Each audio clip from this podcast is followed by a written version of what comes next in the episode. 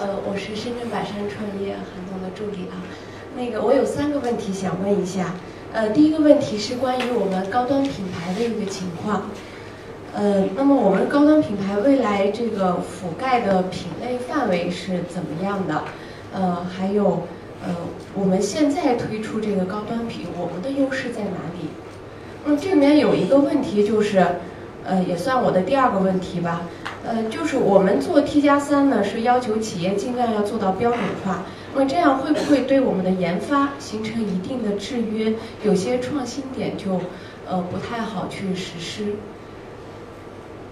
那第三个问题就是我看了一下报表，算了一下我们这几年的一个产品单价，就是从我们二零一二年开始调整到现在，整个产品单价提升的不是非常明显，这是为什么？那未来的趋势会是怎样的？好，谢谢管理层。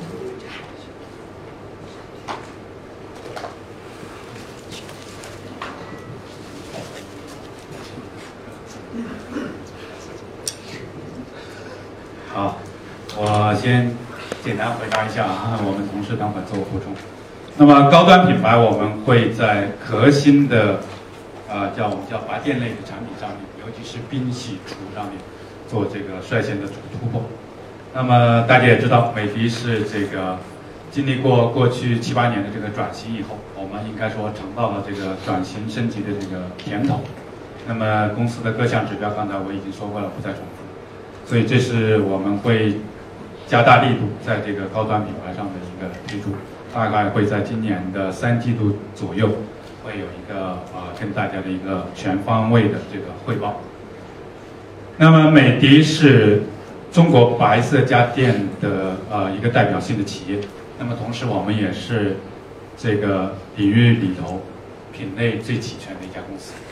那么呃过去我们在高端品牌，尤其是高端产品，在我们局部的品类上面也尝到过了很多的甜头。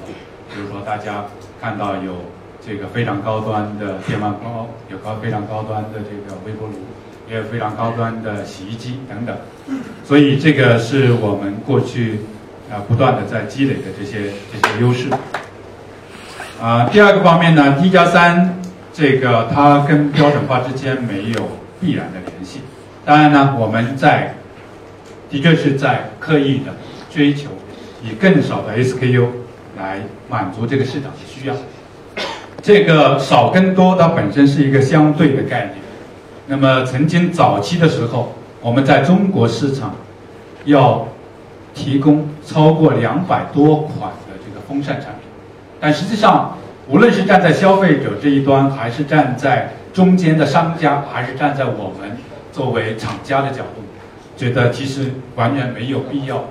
有两百多款的这个风扇的。那么到我们精简到今年，应该是只是少小几十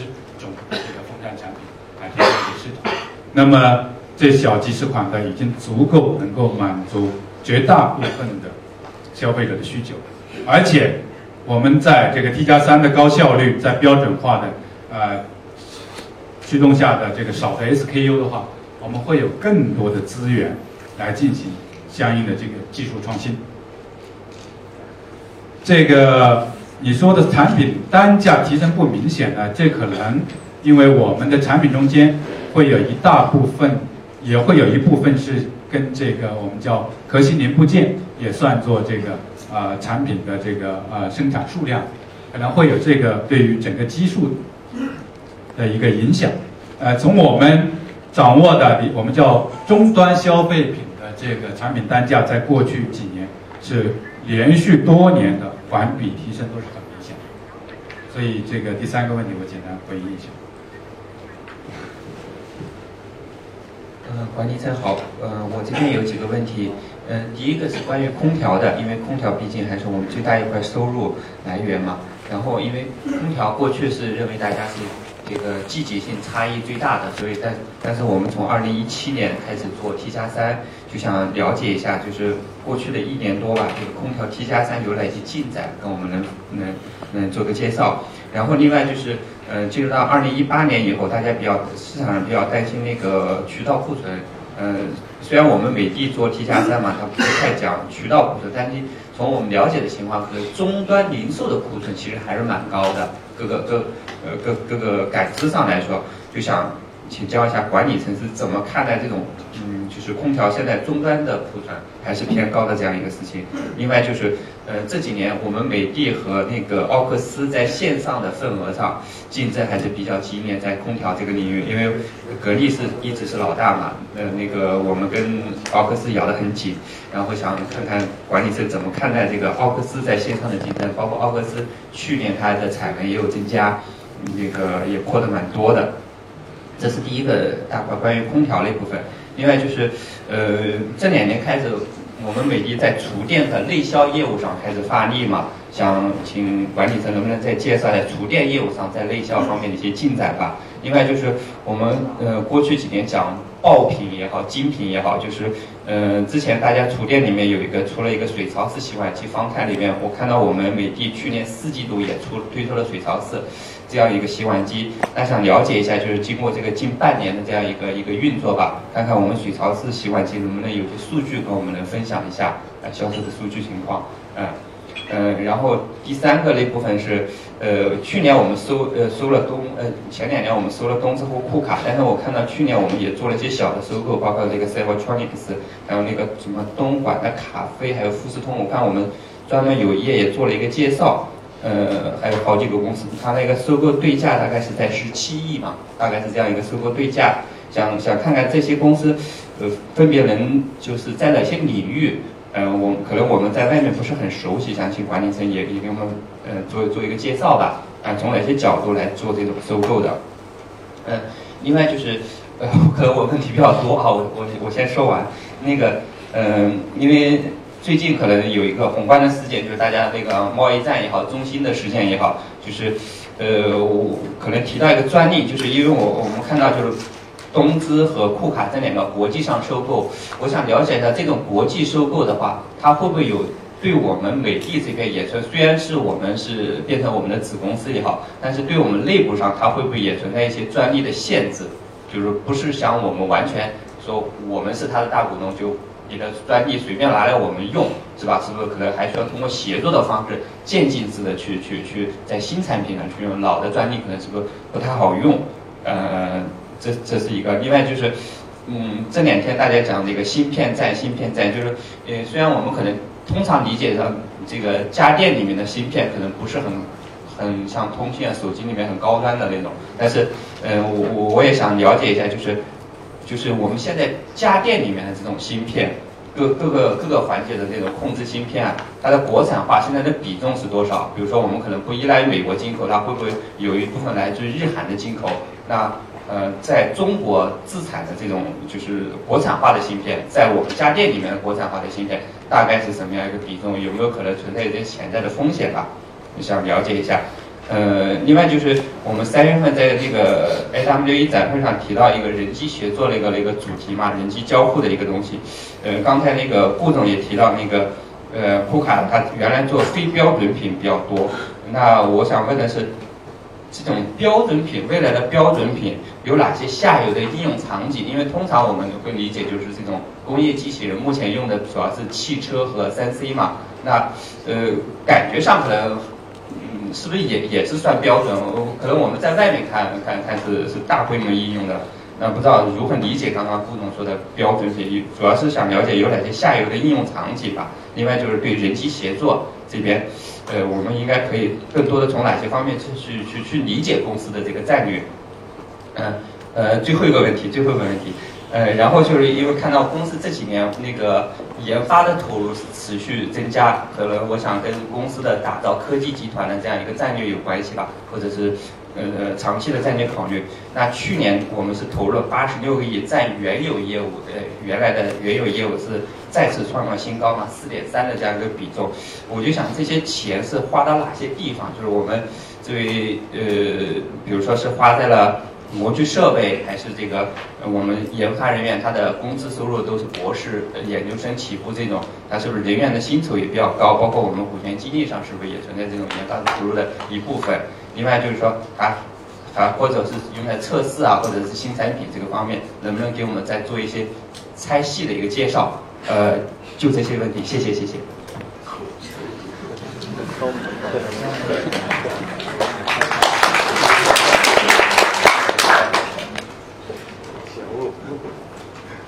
啊，感谢啊，这个我估计基本上所有问题也是问的差不多了。那么 T 加三是公司的长期坚持的一个核心的战略。T 加三给公司带来的好处，大家知道是非常多的。因为 T 加三其实是来源于一个比较好的一个消费者的研究，然后去进一步精简我的产品的型号，然后在精益制造上、物流上、仓储上这样的联动，能够带来比较大的一个效率的提升，然后在成本方面能够得到比较好的一个控制。所以这个 T 加三的战略不光是在洗衣机，在其他小家电，在空调上头，我们也是要呃坚定的去执行的。其实从过去来看，整体的这个空调的呃渠道的库存，我们拉长一个周期来看，它都是处于一个呃持续下降的一个阶段。所以我觉得这个还是要坚持。然后你看到某些季度，比如说今年可能会有一些波动，也是我们做一些动态的一些调整。比如说在去年的话。因为做了 T 加三和产品型号的精简，可能是在旺季到来之前，我们的产品会出现一些结构性的一些缺货，所以我们应对旺季的话，今年可能会多做了一点备货，在一季度做多做一点发货，我觉得有这个原因吧。但是整体的公司所坚持的这个 T 加三的这个战略的方向，我觉得还是不会发生变化的，在公司的内部也是非常呃严格的去要求，因为我们已经看到了它所带来的呃诸多的一个好处。然后我把我能答的稍微答一答吧。然后这个，呃，刚才李总也说了，我们一般是不会跟同行去做这些比较，我们还是坚持自己的一个，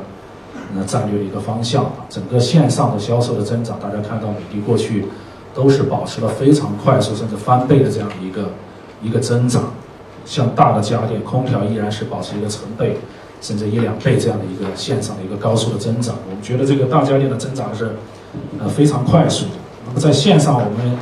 要解决的更多的关注点就是进一步提升线上的一个产品的盈利的水平。过去几年是线上的增长的速度是很快，但是线上产品的结构升级可能不是特别的明显。所以在下来，我们在线上的整个的策略可能更加关注这种有质量的一个增长，线上也要去进一步调整产品的结构，去提升它的一个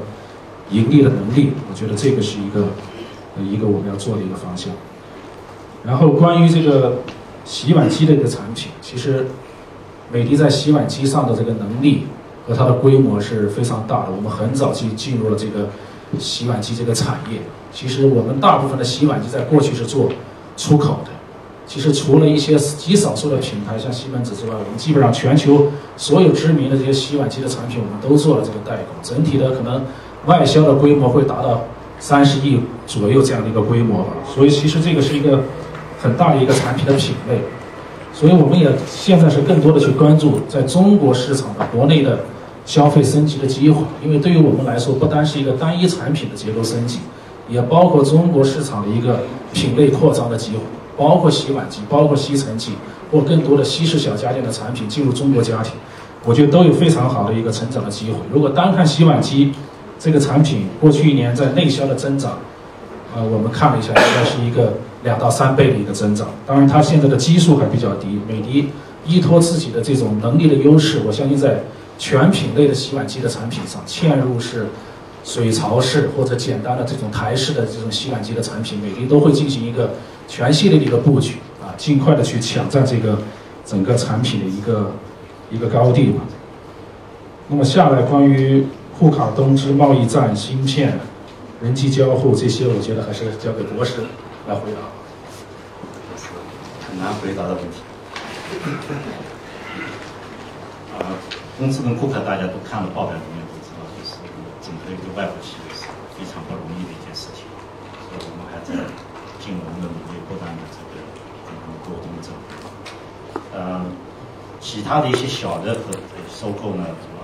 主要是也是填补这个填补补缺吧，比如说那个以色列的 s o f t r o n i c s 是，它是跟库克是应该有协同效应，它是做核心零部件的这个，主要是软件方面。嗯，我们一直来就希望就是这这个，纵向的一些整合，不然的话，因为库克强项是在设计、在应用，在在前端供应链这一块还是比较弱的，所以我们所以收购了 Subtronics 这个公司。东莞那公司主要是小家电的一个甜品补缺吧，它有一些产品没有，所以在咖啡机主要是，因为呃我们不想重新发明轮子，如果已经有公司的话，我们就收购了，这个进入的速度也比较快，也避免犯一些基本的常识性的错误。嗯、专利这一块呢是这样的，就是因为呃，尤其是这个库克的话，专利上的确是有一些啊、我们当做承诺过，就是说它是就是说在中国的业务，就比如说对合资公司的话是要许可，但是不是说不可以用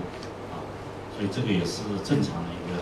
这个不同的上市公司之间的这个交易吧，这个这个也是所以比较正常的一种国际惯例这种做法，呃，通过协议转的那个公司的情况也是有类似，不是说不能用。但是都要通过协议转让，啊，这个这个是大概目前大概的情况这样。所以你提到那个芯片的话，今天上午我们另外一个同事也刚好做过，也参刚好研究过一下。但我们有五分之一的芯片是来自于美国，但是呢，因为我们是消费类的产品，这个芯片都应该有替代，能有替代的方案。当然，可能如果一下子没有断供了的话，可能也要留个时间啊。但是呃，就不会是。致命的，至少是。啊，有关那个应用场景的问题，机器人应用场景的问题，实际上这一块上，嗯，这也就是为什么库克的这个呃利润率不是太高，也有这个原因，就是它它实际上做了很多产品，因为德国的市场都相对比较小嘛，所以它不断的做不同的 B 级市场，所以它有一些很好的产品，但是它这就是规模不够，规模不够导致这个利润率就比较。差一些，就举个例子，就是说，库卡有医疗的机器，它是给医疗的这个设备的厂家，等于是当做一件零部件供给人家，啊，那么它还有这个这个物流的这个啊，这个厂内的物流和医院的物流的这产品，啊，这些产品现目前来说，啊，有些产品的话，目前对中国的这个市场来说还略微高端了一些，所以可能还要需要一个教育可能。推广的过程，但是的确是呃，会是有很多世界一流的产品的呃解决方案，在这一块上啊，应该说能有很多的这个应用前景。但怎么样，嗯，下一步是怎么样能够把这些产品真正啊这个推到中国这个市场？研发投入，你来。这个读年报读得很细啊。的确是我再补充几个小的方面，啊，你也看到了有富士通，对，富士通是一个这个其实是一个按今年的话来讲是一个云服务的公司，就是它提供面向全球的这个云服务的这个呃设备，那，同时它也是建立在离我们这里大概三十公里，啊，有双高压回路的这个叫非常适合于作为中央机房的一个产业。也是这个云存储的一个重要的基地。那么正好呢，我们自己在这个数字化企业数字化的过程中间，我们需要这样一个一个基地，而且这个基地是一定不要跟美的的呃总现有的总部或者现有的生产设施是在一起。所以正好有这样的一个契机，我们就把它收下来。呃，它应该是我们现在仅仅能够用到它的大致百分之二十到三十。那么大约百分之六七十的能力，将来会继续对这个市场提供这个云服务的这个能力。那么您刚才提到了这个研发投入，的确是研发投入，因为我们产品的品类非常的多。那么我们在这个立志于要形成这个科技产业集团的这样的一种定位下面，我们过去几年，呃，非常非常的刻意在研发上面的这个投入。呃，我们曾经有过一个简单的数字对比。在二零一二年以前，呃，所有美的集团的我们叫白领员工，每一百个中间那个时候只有不到二十，大概不到三十个人，只有二十几个是在从事的技术工作。但是今天，任何一百个美的集团的白领人员中间，我们大概有将近六十个人在从事技术类的工作，也就是说，我们利用了很多管理的手段，很多信息化的手段，我们大幅度的减少了，相对的减少了在一般性管理岗位上面的岗位的设置，而把所有的资源都投到了这个研发，这是从这个占比的角度上来讲。那么同时你也看到我们结构的一个变化，我们在这个硕士、博士上面的这个占比是非常非常非常高的。那么呃，这也是我们过去非常强调的一个，只有有了一定素质的研发人员，才能够带领这个企业走向更高的这个水平。那么同时刚才大家也问到一个问题，关于这个长期激励的这个覆盖范畴。那么长期激励，尤其是以期权跟这个限制性股票为主的覆盖范畴，技术类的已经占到了将近三分之二的水平，也就是技术类的人员在这个所有长期激励的这个手段里面的占比也是最高的。所以所有的一切吧，资源的配置，我们都要配置在这个研发投入，包括进入二零一八年以来，我们讲所有的。这个除了研发投入以外的其他的所有的资源，我们要一分钱掰成两分钱用。我们所有的人员都不断的在给大家宣贯，所有的管理人员、所有的内部的员工都在宣贯的，要建立这样的一个成本竞争力。但是唯独对于研发投入是放开的。那么研发投入具体的这个占比呢，我很难提供，但是它的确是比较复杂，啊。人工费是很大的一块，啊，各种实验室的建设，啊，我用一个同样是在全球一流的投资人，我带他参观以后给我们的一个一个啊回馈，就是说，美的今天做家电的方式，颠覆了他对这个家电产业的一个认识。我们可以将一个电饭煲拆解成几百个技术要点，对每一个技术要点投入。设备投入人员投入资源进行测试进行研究，我们对水的处理的每一个技术的细节，都建立了庞大可以说动辄大几千平米的研究测试的这个啊场景。当然这里面包括了很多很多的设备的这个投入，很多的人员的投入，很多的实验科研费用的投入。所以今天。美的集团哪怕就是在做大家认为相对简单或者相对技术含量没那么高的产品上面，我们都是用一种非常的工匠精神的这样的一种态度，再去做这方面的布局。啊，这些地方呢，我们没有太多的对外开放。呃，随着我们各个产品领域在这个研发能力的构建上的完善，我们会在啊未来的某个时间段。会组织一些对我们投资人的这个反向的这个这个路演，谢谢。